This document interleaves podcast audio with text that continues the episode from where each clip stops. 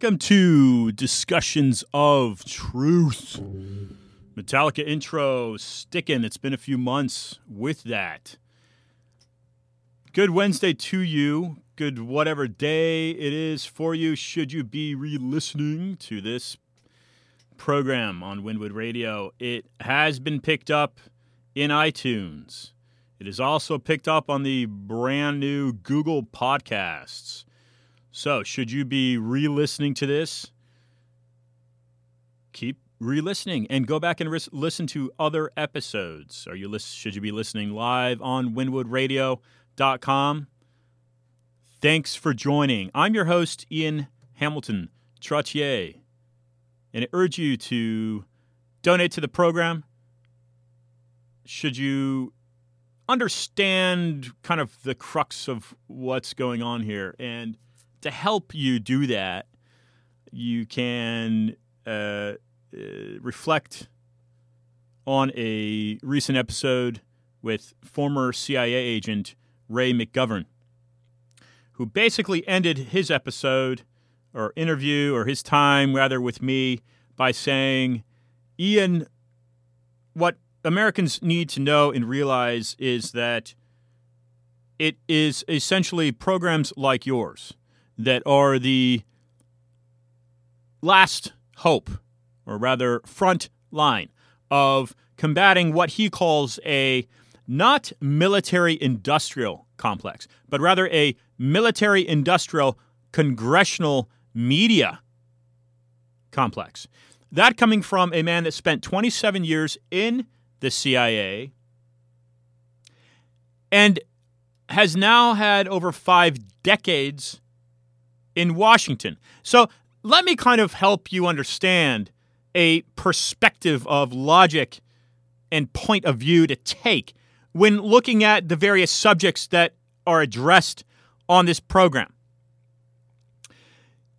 I was just moments ago speaking of genealogy. If that's something that interests you, great. It's something that has interested me and does interest me.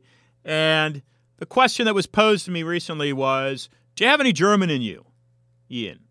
And, oh, as a matter of fact, I don't see much German, but I have seen a lot of Danish.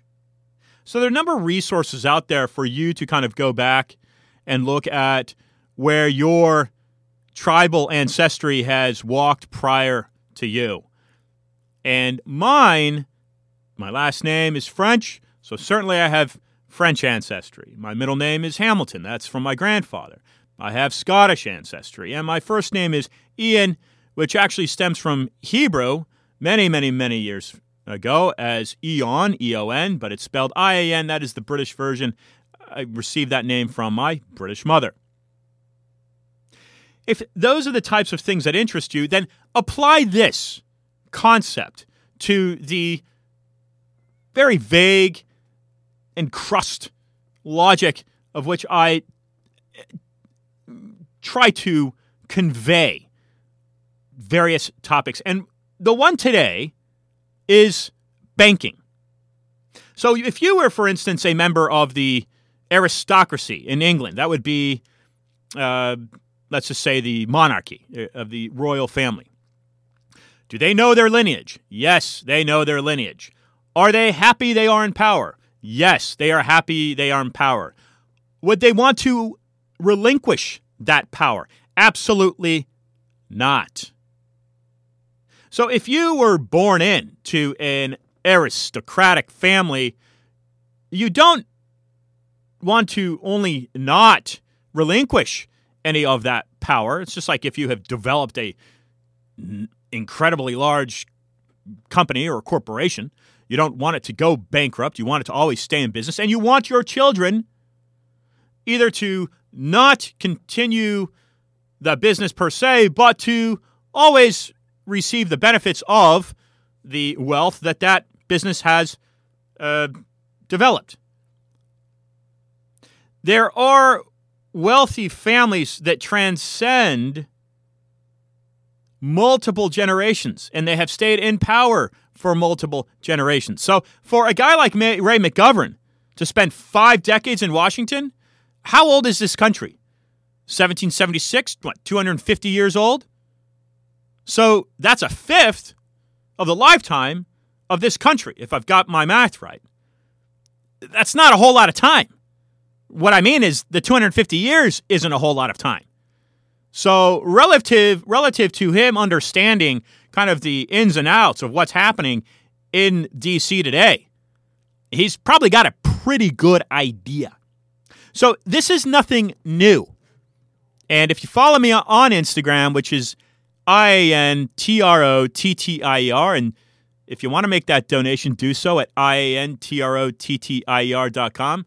50 cents is goes a long way. Regardless, let me run by a quote for you. And you can cross reference if you want. I've done the same. Benjamin Franklin. So we're going back to that 1776 mark. And here he's saying the colonies would gladly have borne the little tax on tea and other matters had it not been that England took away from the colonies their money. That was something called colonial scrip. S C R I P, I believe. Franklin goes on to say, which created unemployment and dissatisfaction. The inability of colonists to get power to issue their own money permanently out of the hands of King George III of England at the time. And, Franklin says, and the international bankers. Hmm. Who and what is he talking about there? And plural. He concludes the quote as saying, was the prime reason for the Revolutionary War. How does that kind of sink in to you? To know that in 1776, one of the most prolific men that this country has ever seen, that the world has ever seen, Benjamin Franklin, is having an issue with international bankers. Hmm. 1915. Representative Louis T. McFadden. He had this to say. We have in this country, this is 1915. Keep in mind the Federal Reserve Act was signed into law by Woodrow Wilson in 1913. So it's a couple years after that was signed into law. And you can also go back and you can find that Wilson, as he's leaving office, lamented the fact that he had signed that into law. But McFadden, Representative McFadden, is quoted as saying, We have in this country one of the most corrupt institutions the world has ever known. I refer to the Federal Reserve Board. So, Ian, what is the Federal Reserve Board? What is the Federal Reserve? Is there anything federal about it? What is it? Who created it? Where does it stem from? From? Not only is it a central bank, but it's a private central bank. McFadden goes on to say, this evil institution has impoverished the people of the United States and has practically bankrupted our government. 1915, about 100 years ago. So that would be twice what McGovern has spent in D.C. That makes sense? So it's really not that long ago. He concludes it has done this through the corrupt practices of the moneyed vultures who control it. Let that resonate. What does that mean? And I'm going to go into one more quote. And then I'm going to go into a few guests that, that are uh, slated for the program. And then we'll bring on today's guest who will be talking about central bankers. So, Charles A. Lindbergh, former United States Congressman at the time of saying this in 1922, is known to say this the financial system has been turned over to the Federal Reserve Board. The board administers the finance system by authority of a purely profiteering group. The system is private, conducted for the sole purpose of obtaining the greatest possible profits from the use of other people's money. That would be, America, that would be your taxes. Your taxes. Oh boy. Should there be a box that might be opened here? Let's see. Okay, coming up, we've got Robert Bridge. He's an American investigative journalist living in Moscow. He's a native of Pittsburgh, Pennsylvania, and his book, Midnight in the American Empire, is a harsh critic of U.S. foreign affair and policy. Bridge is the former editor in chief of Moscow News. He will be joining this program July 4th.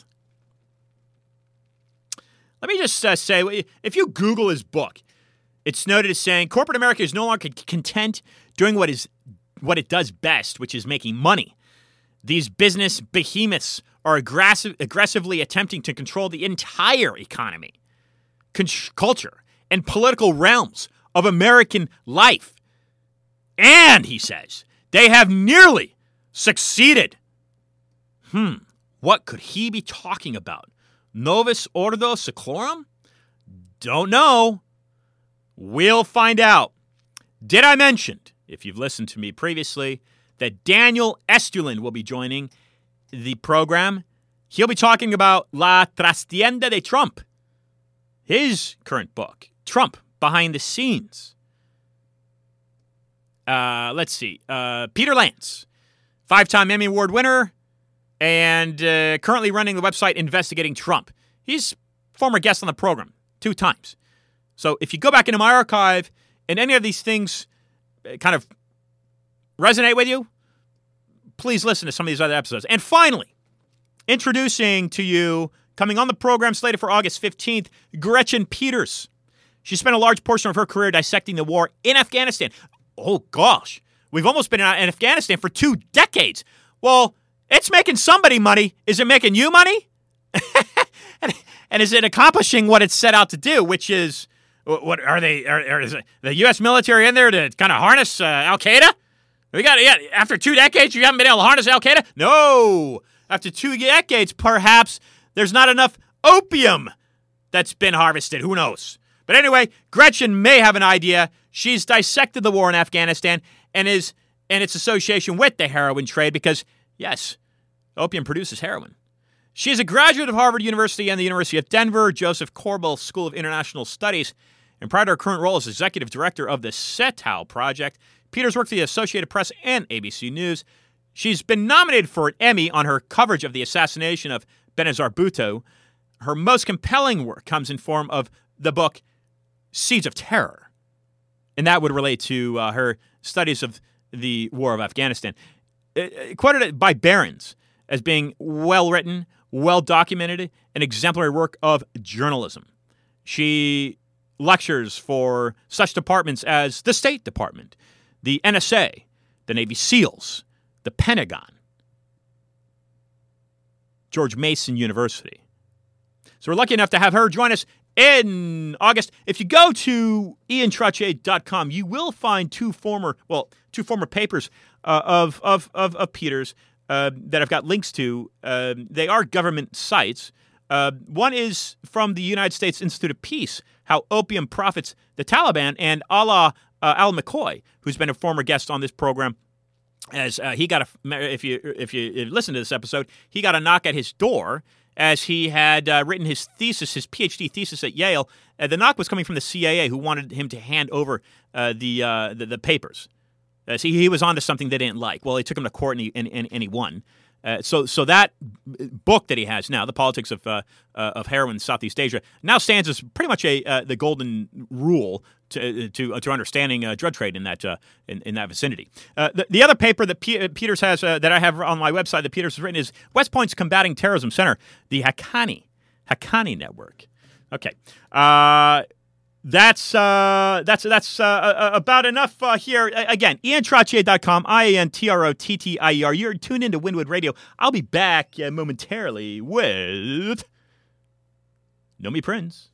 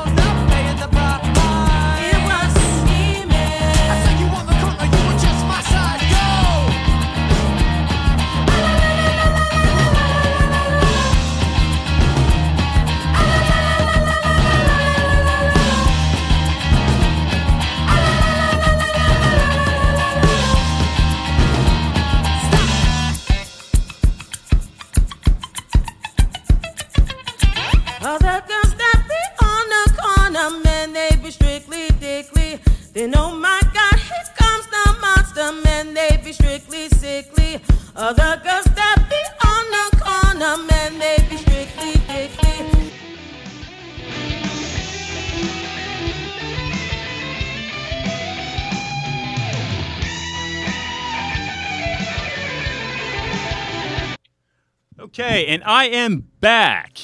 Uh, today we have on an incredible guest. She has spent time at Goldman Sachs, Lehman Brothers, Bear Stearns. She has written extensively about the banking system that we all kind of feed into. And to get a better idea of exactly uh, how to understand this, she has written a book called Collusion How Central Bankers Rigged the World. We welcome to Winwood Radio Nomi Prins. Thank you so much for having me on, Eden. It is a pleasure, Nomi. For listeners, please give uh, give a little bit of background about uh, your um, uh, uh, your career, what you what you've done. I, I, I gave a rough layer there, um, and then bring us up to um, to to what's brought you to writing uh, Collusion. Um, sure, Ian. I'll um, I'll do that. You, you, you did a great job with the sort of bullet points. But basically, I I started my career um, out of college on Wall Street at Chase um, back in the day as a programmer, and sort of went from there through really the world of different investment banks and commercial banks through to Lehman Brothers in New York to Bear Stearns in London, uh, where I actually created their analytics department for for London and for Europe, um, and then came back to New York to uh, work in really the, the credit derivatives area, the part of Goldman Sachs that did the most kind of esoteric uh, creations of securities and uh, sort of investment advice for the biggest corporate clients of the firm. So I kind of ran the gamut, at which point um, I became really disillusioned um, towards the end of that career. And as I wound up at Goldman Sachs, with the way in which the industry had really uh, changed, it was never an industry of charity, but it certainly changed into something um, adversarial to clients, I think, you know, in terms of uh, the types of products and ideas that were being pushed on clients. Um, what I wanted to do on Wall Street, which was to um, really show the downside of trades, you know, sort of give people and clients a, an opportunity to, to consider um, all aspects of what they were about to do. And that was uh, more and more frowned upon in the business um, because it wasn't necessarily the way in which the most money could be made in the, in the shortest period of time. Um, so around that time, it was about 9 11, actually, a while back now. Hmm. Um, I quit to become a journalist um, and, and to work um, generally to, to inform the public, governments, and so forth throughout the world of what was going on inside Wall Street because there just weren't enough people, um, I think, who really understood the mechanics of Wall Street, not just the mentality, but just you know how things were created and, and, and what um, what they meant and, and the wealth they could extract as well as uh, put in the hands of a select few. Um, and I wrote, I wound up writing seven books, so not going through all of them, but Collusion really came out of a major loop in my career, which is I started out at Lehman Brothers talking with central banks around the world, and I did the same thing at Bear um, when I was in London. And, and central banks really used to just be kind of boring. There were institutions that were supposed to set rates, um, which they still do. They're supposed to regulate private banks, which they do badly. Um, and they're supposed to just make sure that the system itself runs. And um, they failed miserably in doing that into the financial crisis of 2008, particularly the Federal Reserve in the United States, the U.S. central bank. Um, and so, what I decided to do is, is really trace what's happened in these last 10 years vis a vis, particular Fed and other central banks throughout the world, um, in terms of the amount of money they've literally created.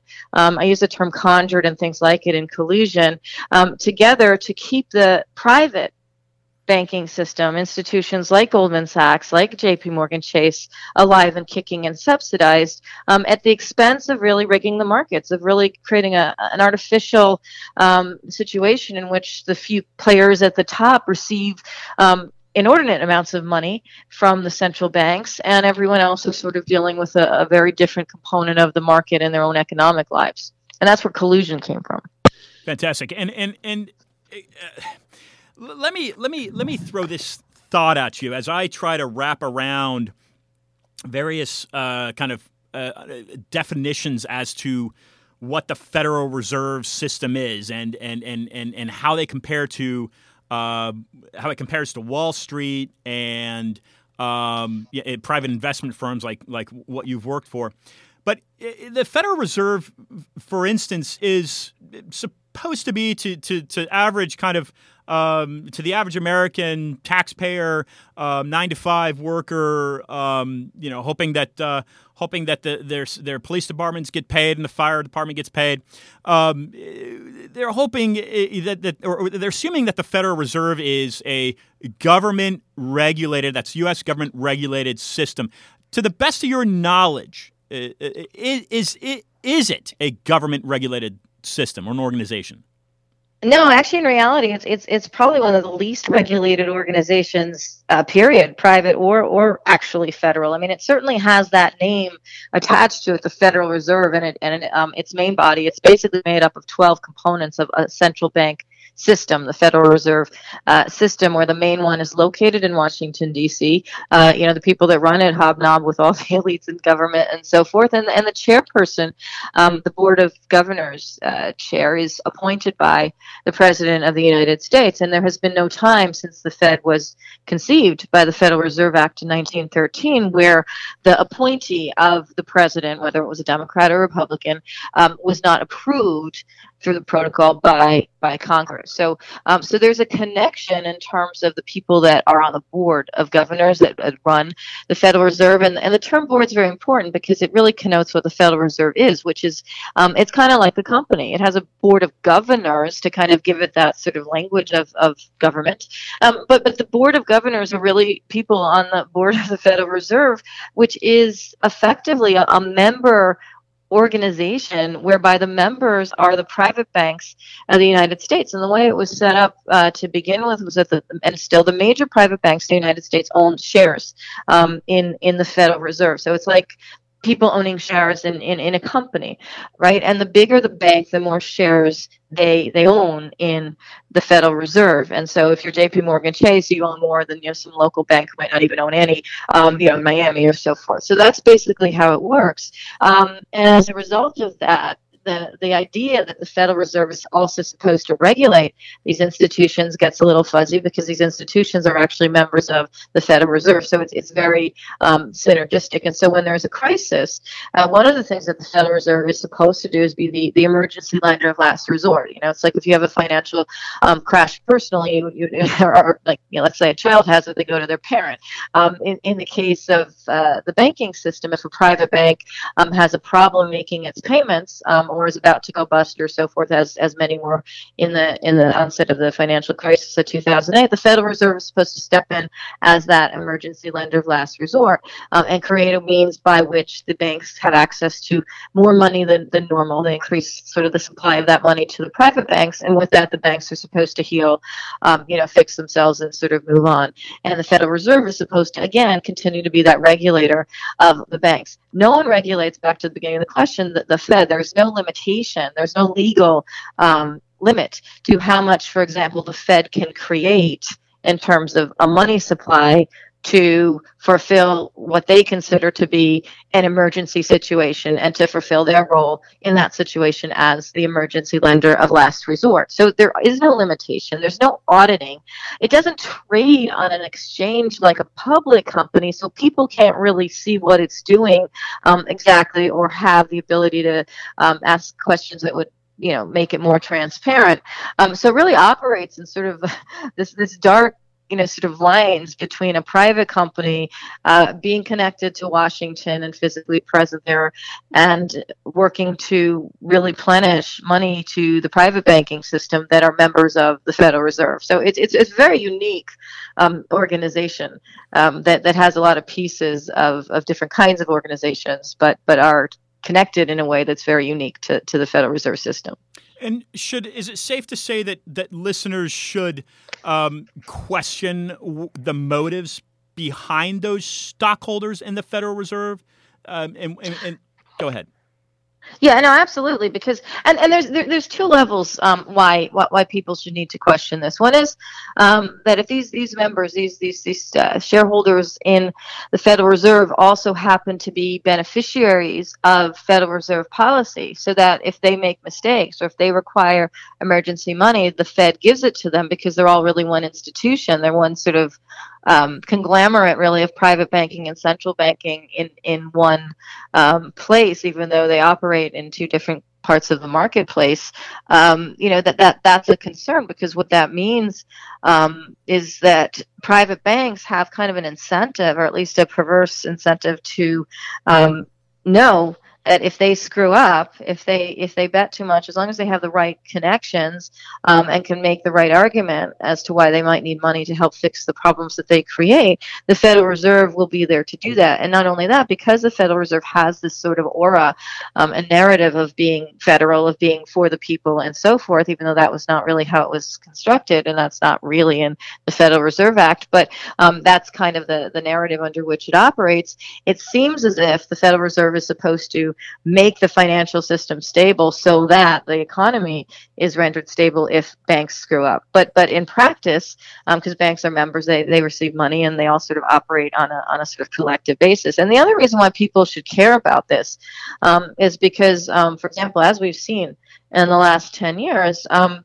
the Federal Reserve is one of its tools to help private banks um, get access to cheap money, money at basically zero percent interest. Now today it's a little bit higher, but but for the most uh, most of the last uh, 10 years it was at zero that means that people get 0% on their savings accounts and so even when rates have risen um, from december 2015 until now by almost two percentage points uh, the amount that banks, these biggest banks that receive all of this extra help from the Federal Reserve, have provided to their own customers, um, for example, with savings accounts, is very, very minimal.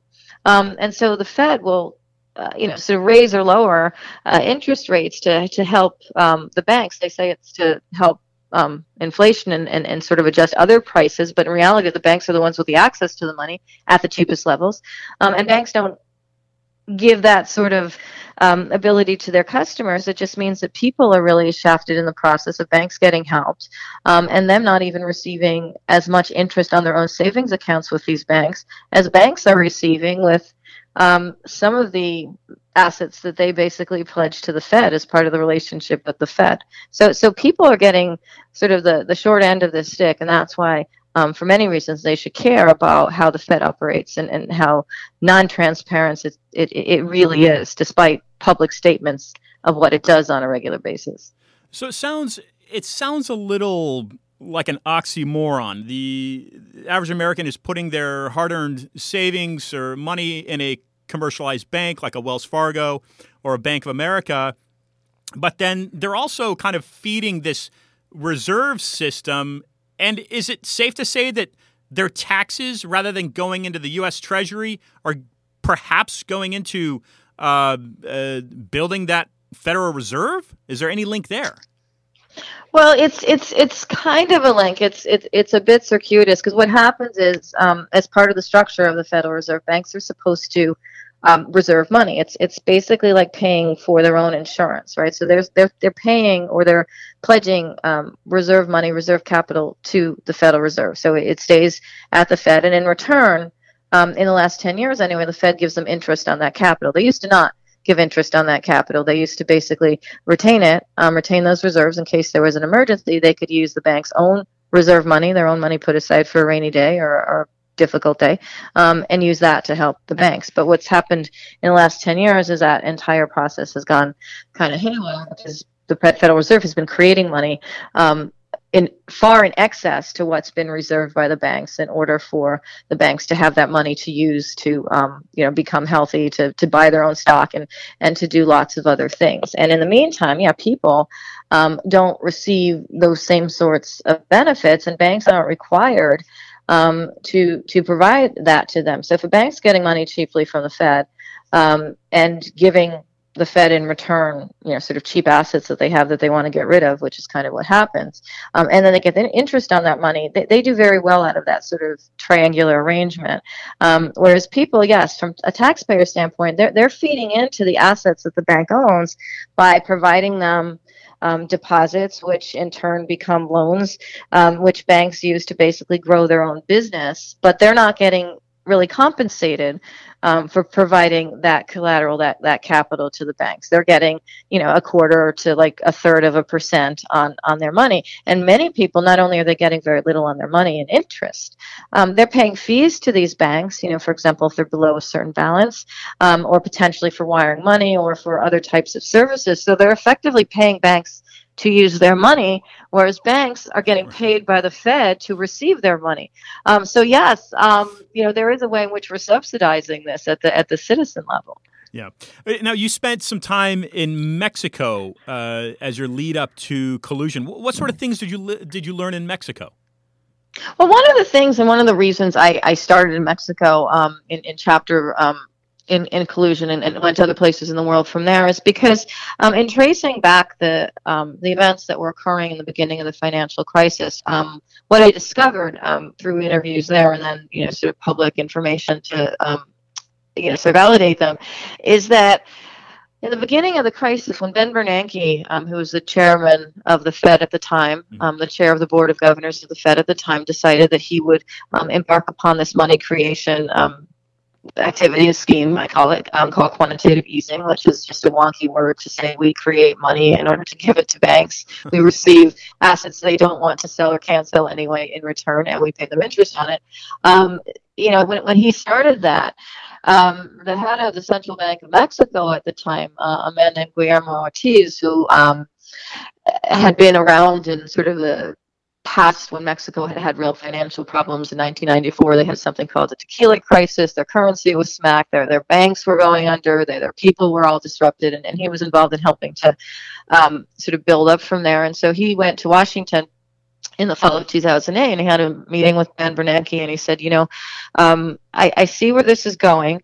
Um, and he kind of conveyed to Bernanke that, look, you guys didn't do the best regulation you know they had done going into this financial crisis but be that as it may um, if you start to subsidize these banks and you don't pay attention to kind of instilling the confidence of, of you know the american people in the banking system then at some point down the line that's going to sort of you know come back to haunt you. Um, i'm paraphrasing but but that's basically the one of the stories which i got from talking to one of the um, uh, people who had worked with Ortiz at the time, um, who was retiring from the bank and who had basically seen, you know, this, this story play out before. And, and they're really trying to sort of um, warn the U.S. that uh, this, this, might not be the best, at some point, process to go by.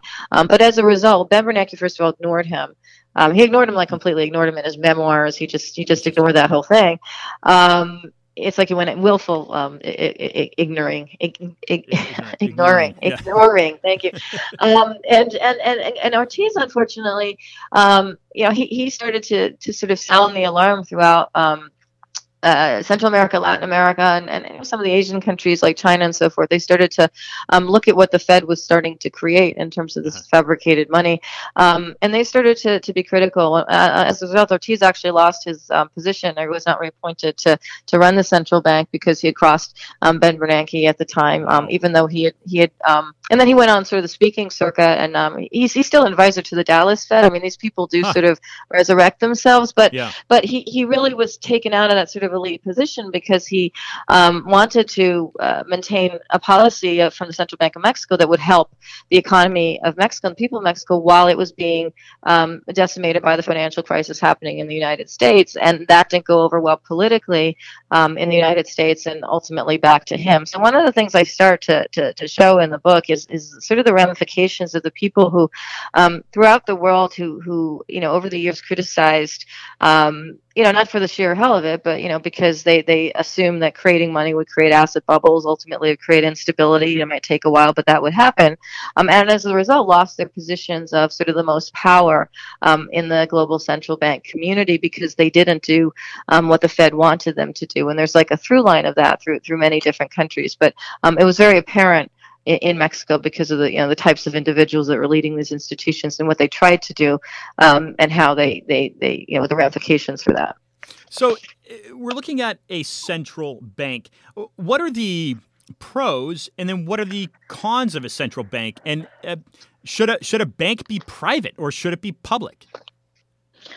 Yeah, I mean the, the a central bank uh, you know, if, if it literally is is in a position where um, it does what it says, um, which is that it regulates the banking system to an extent that criminal activity doesn't happen in such a way that it then slams the financial system and hurts us. Well, that that would be a good example of what a central bank could do. They get centralized um, information from these banks. They know when they're um, you know low on on reserves and there could be problems. And let's say they warn them and they receive more reserves. And if there's a problem, they work out ways for these banks to not you know take 10 years of help from the Fed, but you know some shorter period of time um, to to potentially get over it and also help um, people that were hurt around the time. That could be a good use of a central bank. Um, the problem is that that's not um, that, that's not really what happened. What practice. happened? It, yeah, it, it, yeah, it, it, it's not practice. And so even when a central bank says, "Well, our, our mission is to," um, which ours ours does, has a dual mandate um, to to keep full employment and inflation or prices at at sort of a check.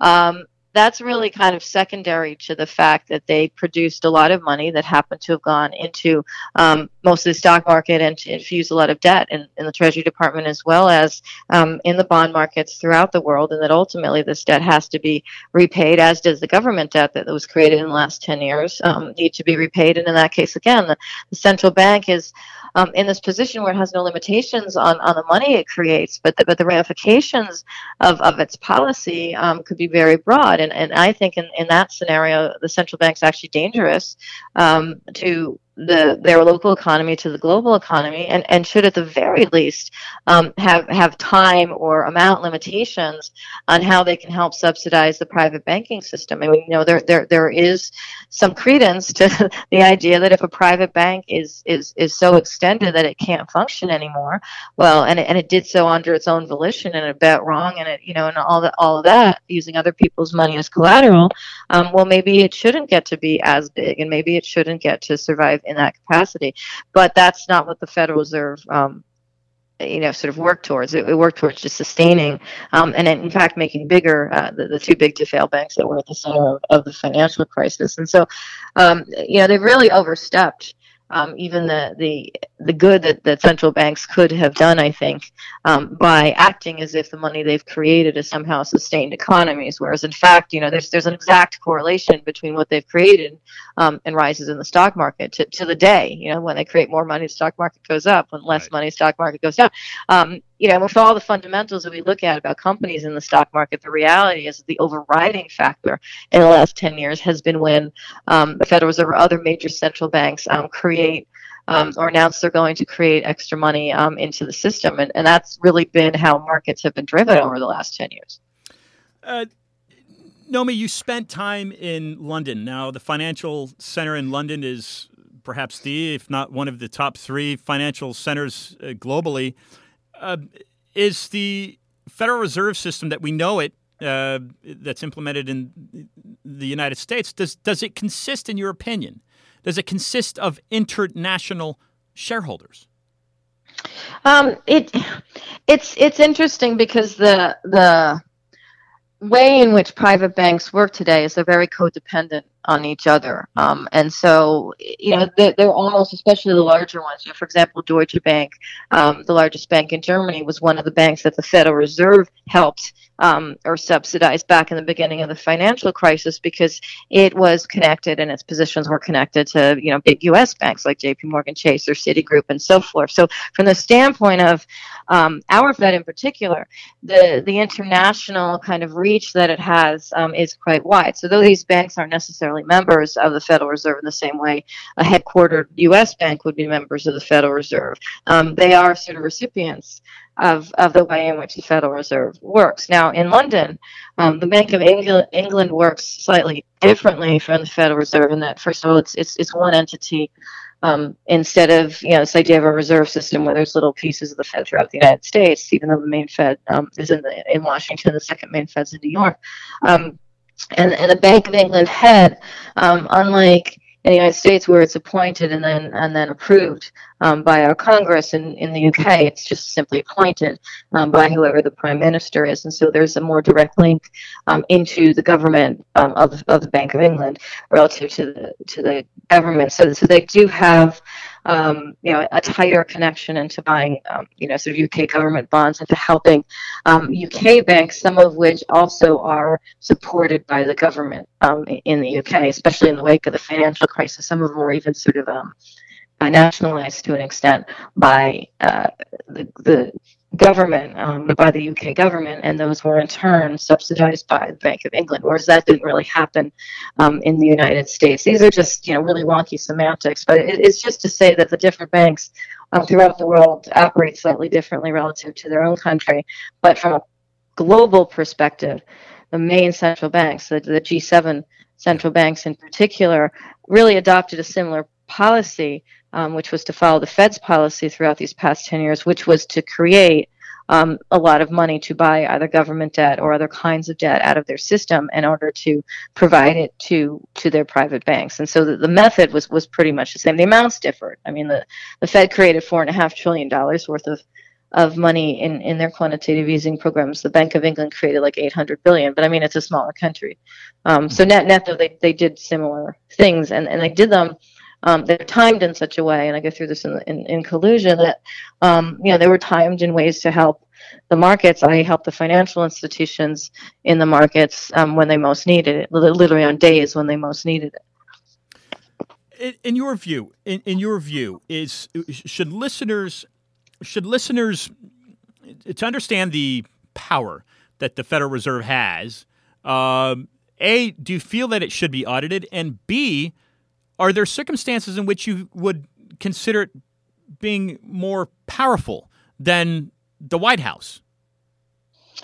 Um, that's it's really interesting question. I, I, definitely think it should be audited, um, without a doubt. When I say audited, I don't I don't mean just they show a report of like where they have um, invested in certain different types of, of uh, assets. Like you know we have so many treasuries on our books, we have so many mortgage securities on our books, which which they do they do on a on a weekly basis. Um, but what audited from the real standpoint of how um, their members actually operate, what, what what they get, what they use, um, and look at it as a real company. I definitely think that that's necessary. it hasn't ever been done um, on that level. Um, it's been proposed over the years. I mean, it was most recently proposed by a sort of uh, contingent of, of Ron Paul and, and, Bernie Sanders at one mm-hmm. point um, in, in a number of years after the crisis, but it's never really um, taken off. And it is something that Congress could demand um, or even enact um, because they were the ones who basically gave the Fed the power to begin with um, in 1913. They just they just completely abdicate responsibility to the Fed. So going back to the other part of your question, um, is it more powerful than the White House? Um, the reality is that the White House. Um, well, has the Treasury Department to, to create money, mm-hmm. um, and and that money has a process. You know, when we borrow or create a bond, or the Treasury Department creates a bond or borrows money, um, you know, from from investors through the banking system. And and borrows money from other countries as well and so forth there, there's a process by which that happens um, and it goes you know there, there's auctions there's times there's amounts it's all very sort of um, streamlined and and has limits um, whereas the federal reserve doesn't have limits um, as to how much they they can decide to create in an emergency as they've done in these last 10 years. So in that respect um, you know, they, they stopped at four and a half trillion dollars. I mean, they equally could have stopped at 12 trillion. I mean, they that's just, they just decided um, that that was how much money they thought was necessary. Um, and, and, and if you have that kind of power, um, and they utilized that kind of power in the last 10 years, that kind of power wasn't utilized to that extent beforehand. Um, that, that's really tremendous. The White House can't really do that. The White House has to go through Congress to allocate money and stuff to different um, areas of our budget, whereas the Fed just kind of created it. So, so from a financial perspective, it's actually more powerful. Yeah. Uh, have you? Are you familiar with um, Ellen Brown? She ran for treasurer in the state of California a number of years ago, and she's written a book that actually is based off of a, pra- a banking practice that North North Dakota has uh, has adopted. And it, the, the, title of the book is uh, basically uh, the public banking system. Are you familiar with Ellen Brown and that concept? Um, well, yes, I'm actually familiar with Ellen Brown. We, we, have spoken together um, in the past at different venues and um, as well with the public banking concept.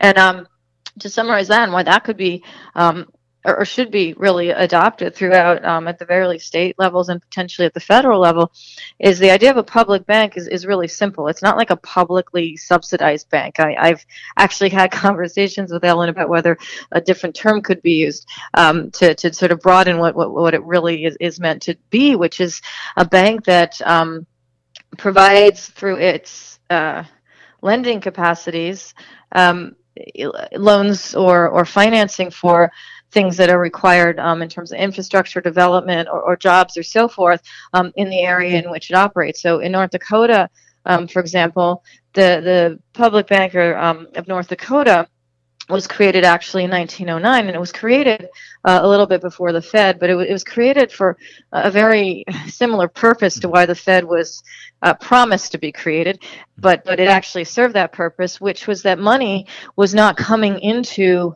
North Dakota um, to the extent that they needed it from the big Eastern banks. So it was kind of, there had been a big crisis in, in finance in 1907. There was a panic in New York. The Wall Street banks basically um, stopped lending. Hmm. Um, throughout the rest of the country. They kind of kept it to themselves, which is very similar to what happened 100 years later. Um, but but North Dakota, as a result of that, said, you know what, we're going to just kind of take care of ourselves.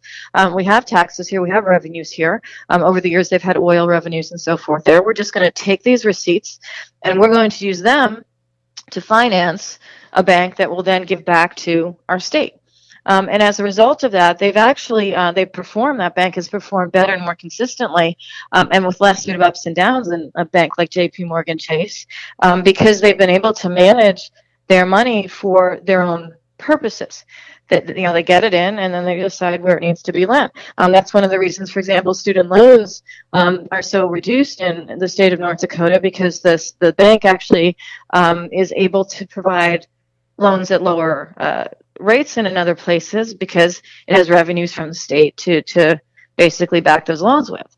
Um, so that would be the idea of a public bank is to have those in areas where uh, receipts from the state or from a local uh, city or whatever are used to help collateralize a bank that runs as a bank. I mean, it doesn't have to act silly, but you know, it decides what it finances based on you know practical decisions and analysis. But but it it it doesn't decide, for example, to invest in you know speculative trade as to I don't know how the Russian ruble is going to do relative to the euro or something. I mean, it just it works on what's what's in the community or in the in the vicinity of, of where it operates.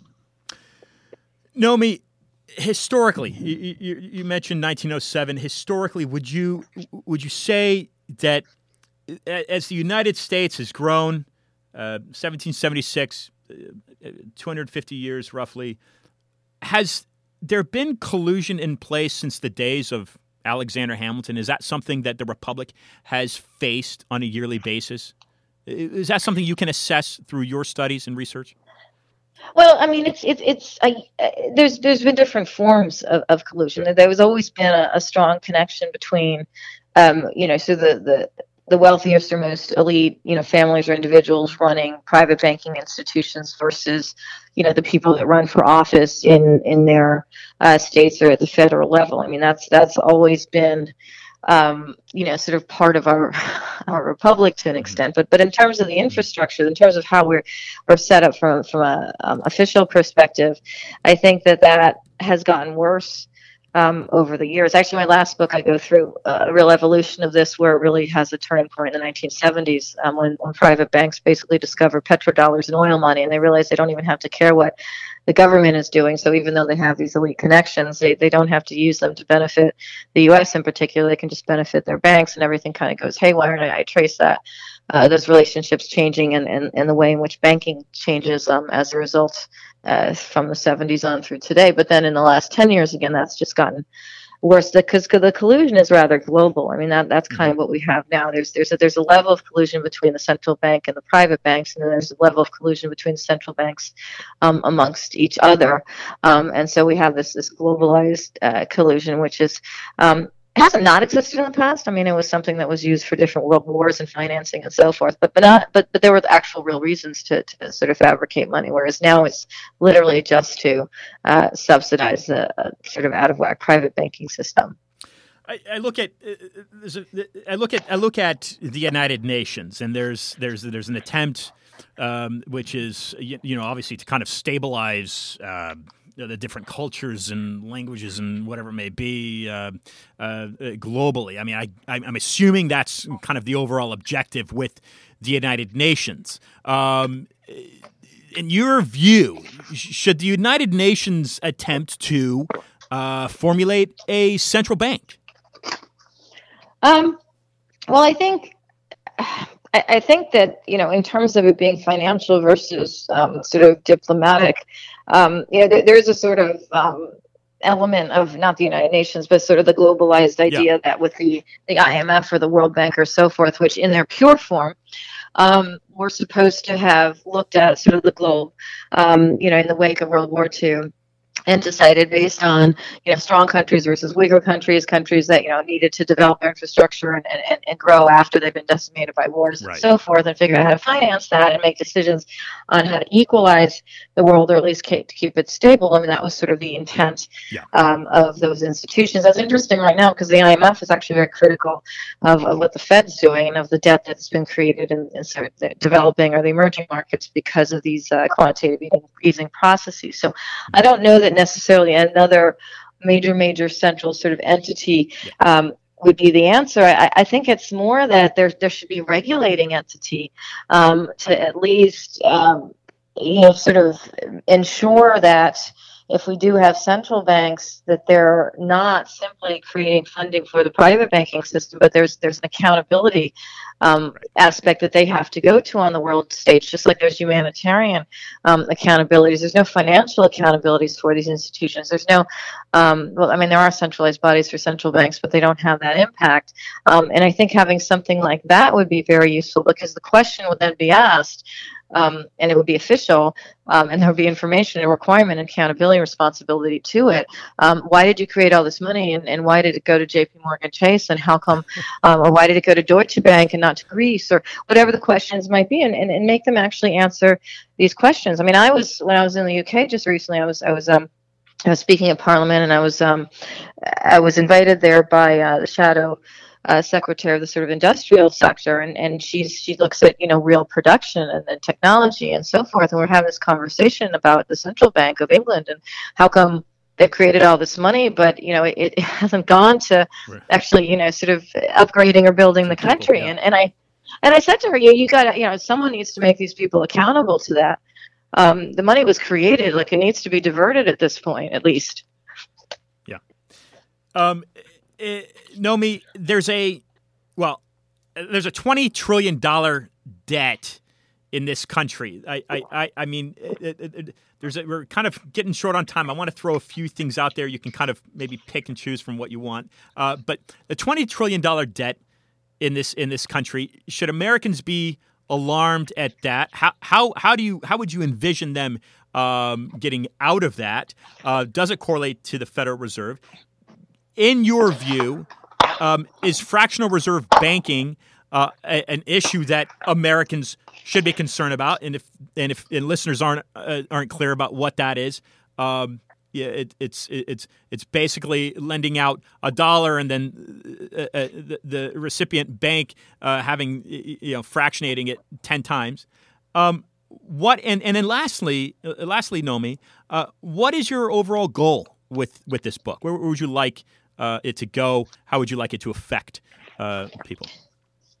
Right. So, I mean, from the standpoint of, of how I'd like it to affect people, just go in opposite order. You know, I, I, I, I would like for people to just be more aware of, of how their, their money and their use of money is dictated um, upon by a, a set of uh, institutions and people that don't um, aren't accountable to them, um, that aren't elected, that are simply selected and appointed, and that don't have to be transparent and have the ability to help who they want to help, and, and have no sort of responsibility to the overall country in the process, and in fact create as a result um, inequality in, in our country and throughout the world as a process. And people should learn that from the book, and, and hopefully they'll get a sense of also just how the world works. I mean, I, I went around the world, um, you know, China, Japan, throughout Europe, Brazil, so forth, and just how um, we actually actually are uh, one one community, and, and the central banking system is sort of a, an elite community above that. Um, in terms of the debt that, that, that's then created, um, you know, as a result of these very low interest rate policies, particularly amongst the developed or G7 countries, at the um, sort of push of the Fed and the European Central Bank, the Bank of Japan, and so forth, have these low to negative rates. Um, that impacts people um, in two ways. It impacts um, them by again not having the ability to save money and receive any interest on it that, that means anything. Um, but it also means that, you know, as you say, the United States has this mega debt, as do a lot of these other nations, um, which is much more than their GDP, or at least over 100% times their GDP which means we're not producing um, as much as we're borrowing. And, and what that means is that we're borrowing from the future um, to produce less and less today. Um, and that, that should worry anybody who is planning on living into the future, um, you know, who has children, who has grandchildren, or whatever, because, you know, this is something that perpetuates at some point. Yeah. Uh, the reason that debt was created so cheaply was because the, the Fed and other central banks made, made it so cheap to borrow money. Um, but at some point, you have to repay that money. And at some point, rates will go up and it will be more expensive to service or repay that money. And then that's when we're going to see more and more things being cut. From from our budgets, whether it's state or federal budgets, to to compensate uh, for repaying what we borrowed, um, as opposed to having built with it throughout the way and borrowed less. Yeah, wonderfully said. Um, final final words f- from you. Final thoughts from you. Uh, what can the average American do? What what can listeners do? Um, well, again, you know, besides I think you know, educating, we're talking, talking it amongst um, you, know, you know, friends and so forth. I mean, it's it's not the sort of sexiest topic, but it is something that really impacts. You know, Federal Reserve does actually impact everyone's life a lot more than they they think, and certainly their money. And I think it's yeah. important to know that and to to discuss that. Um, and I think also just like little tiny things in your own financial life. I mean, um, you know, these these banks are still, you know, as I said at the beginning of the show, giving people like nothing on their savings account. At least don't have uh, don't have your accounts, at least your savings accounts with with these banks. You know, the banks that got less money from the Federal Reserve and help, um, like some of the online banks, and they don't give a lot of interest, but they're giving like you know 1.65 to 1.9 versus you know 0.25. Um, and they don't have fees. Um, so it's just a minor thing. Um, people could you know make a lot more uh, return on their own savings just by uh, just by spending the time taking it out of their main bank and putting it into some of these ones that'll actually give it a little bit more interest. So, abolish the Federal Reserve or just tweak it? Um, you know, I, I, I think at this point, um, tweaking is, is, is not really strong enough. I mean, I think the Fed, the Federal Reserve, um, really needs to go back to its to being a regulatory body, um, to not being able to just create money to save the institutions that it is supposed to regulate. And if it, it can become a regulatory body, um, where there where it's really literally just there in emergencies and it's literally just there um, to ensure that banks don't require all of this assistance for so many years in so many ways, um, then it could be useful. That's more than a tweak. That's that's like a full-on restructuring because that involves auditing. That involves um, what I think should be uh, appointing. Uh, well, electing um, people who run the Federal Reserve rather than simply appointing them and making them more accountable um, to people because their policies actually do affect everyone. Beautifully said, Nomi. Thank you for joining Winwood Radio. Ladies and gentlemen, Nomi Prins. Thank you. And I will cut to a break and be right back at you with you to close this out. Nomi Prins, folks. Uh, I quit Wall Street and decided that it was time to talk more about what was going on inside it as it had changed. It had become far more sinister and far more dangerous. Thank you.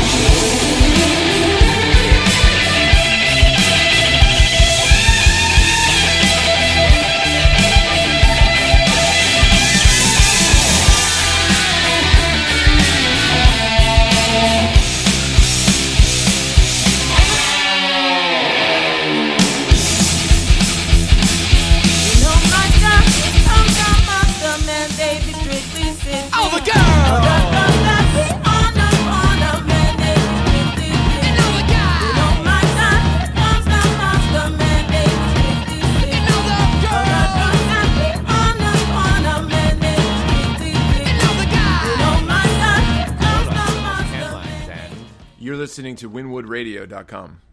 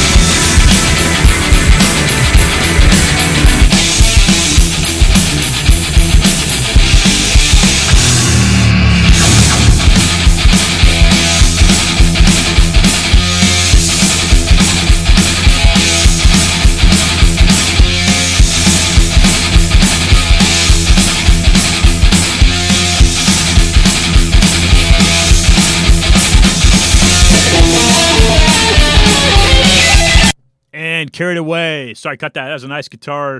Going into a nice guitar there. Um, the Four Horsemen. Dean Henderson actually has been past guest on the program, and that is the title he chose. Big Blanks, Big Banks, Big Oil, the, big, the Four Horsemen. Uh, that's archives, of course. Uh, I, I want to re-mention that uh, this uh, this is now uploaded. Uh, If you want to catch this, um, please send it out to your friends, family. Um, you can, you can they can listen to it in iTunes. They can now listen to it uh, in Google Podcasts. Um, we are gratefully uh, uh, indebted to um, uh, Winwood Radio for um, for for uh, this platform uh, that we broadcast from, that I broadcast from uh, every Wednesday.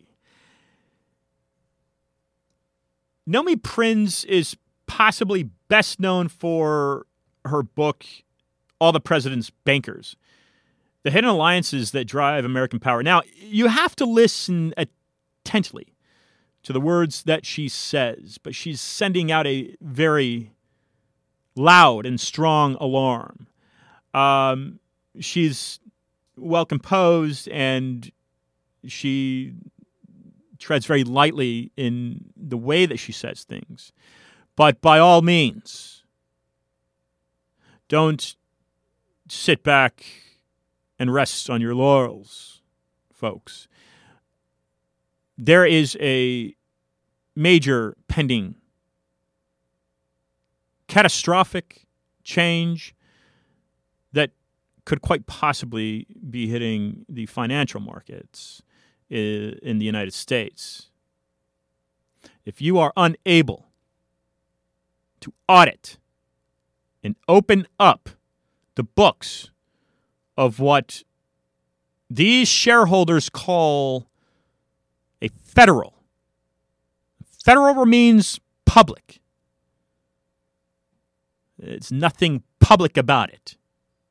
And if you are unable to look into their undertakings, then you, as an American citizen, have no way of gauging and applying your best economic minds to the tasks of avoiding said crash. I hope I've said that well. And I think that is a general message that is conveyed through Nomi's book that was just released Collusion How Central Bankers Rigged the World. And that would have been a good question to, to ask her to actually expand on that. But I think we get a pretty good general idea. She provided a plethora and a wealth of information. And we're very grateful to have her have joined us. Next week, June 27th, I will be right back here with you presenting Wolf Street. We're going to go into banking yet again. And this time with Wolf Richter, who's a financial analyst and economics commentator based in San Francisco. He's the founder and CEO of Wolf Street Corp, publisher of WolfStreet.com. July 4th, Independence Day, is when we will be hosting Robert Bridge, who again is an investigative journalist. So Nomi went from banking, and you heard her say this, to becoming a journalist.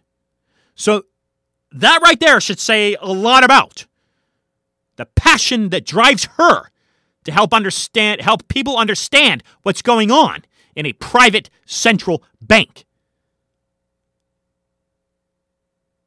And the most powerful one on this planet happens to be the one that you are subjugated to as an American citizen if you're listening in the United States, and that would be the Federal Reserve. Let me let me let me just go back and read this quote. Uh, Let me just go back and read this quote by Representative Louis T. McFadden.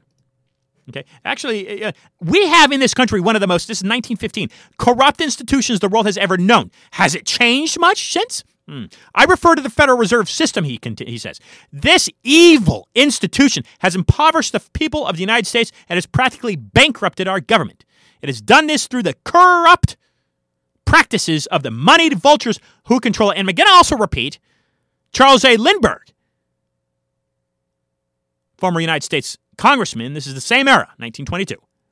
He said the financial system has been turned over to the Federal Reserve Board. That board administers a financial system by authority of a purely profiteering group. The system is private, conducted for the sole purpose of obtaining the greatest possible profits from the use of other people's money. And that system, instituted in 1913 under Woodrow Wilson, is completely private. That means you, as an American citizen, as a taxpayer, as a person that has every inhumane, or not inhumane, inalienable, excuse me, in, inalienable. the system itself would seem inhumane, but you would not be. Uh, inalienable right to know exactly what's going on in it. Okay? Yet you don't. And yet we don't. So, uh, there we have it. Uh, let me close out and continue with Robert Bridge. He's an American investigative journalist who came to July 4th again. Living in Moscow, a native of Pittsburgh, his book Midnight in the American Empire is a harsh critic of the United States Foreign Affair and Policy. Bridge is a former editor in chief of the Moscow News. Again, I'm going to repeat the title of his book Midnight in the American Empire. And by the way, geoengineering, yeah, it's really happening. Folks, Winwood Radio, I've been your host, as always, Wednesdays at 5 o'clock. Ian Hamilton Trottier, thank you for tuning in. Check out iantrottier.com. That's I E N T R O T T I E R. I have all my past, past guests archived on, on, on, on the website. Subscribe to me on iTunes. Now you can subscribe to me on Google Podcasts. And I appreciate you tuning in. And until next week, be awesome.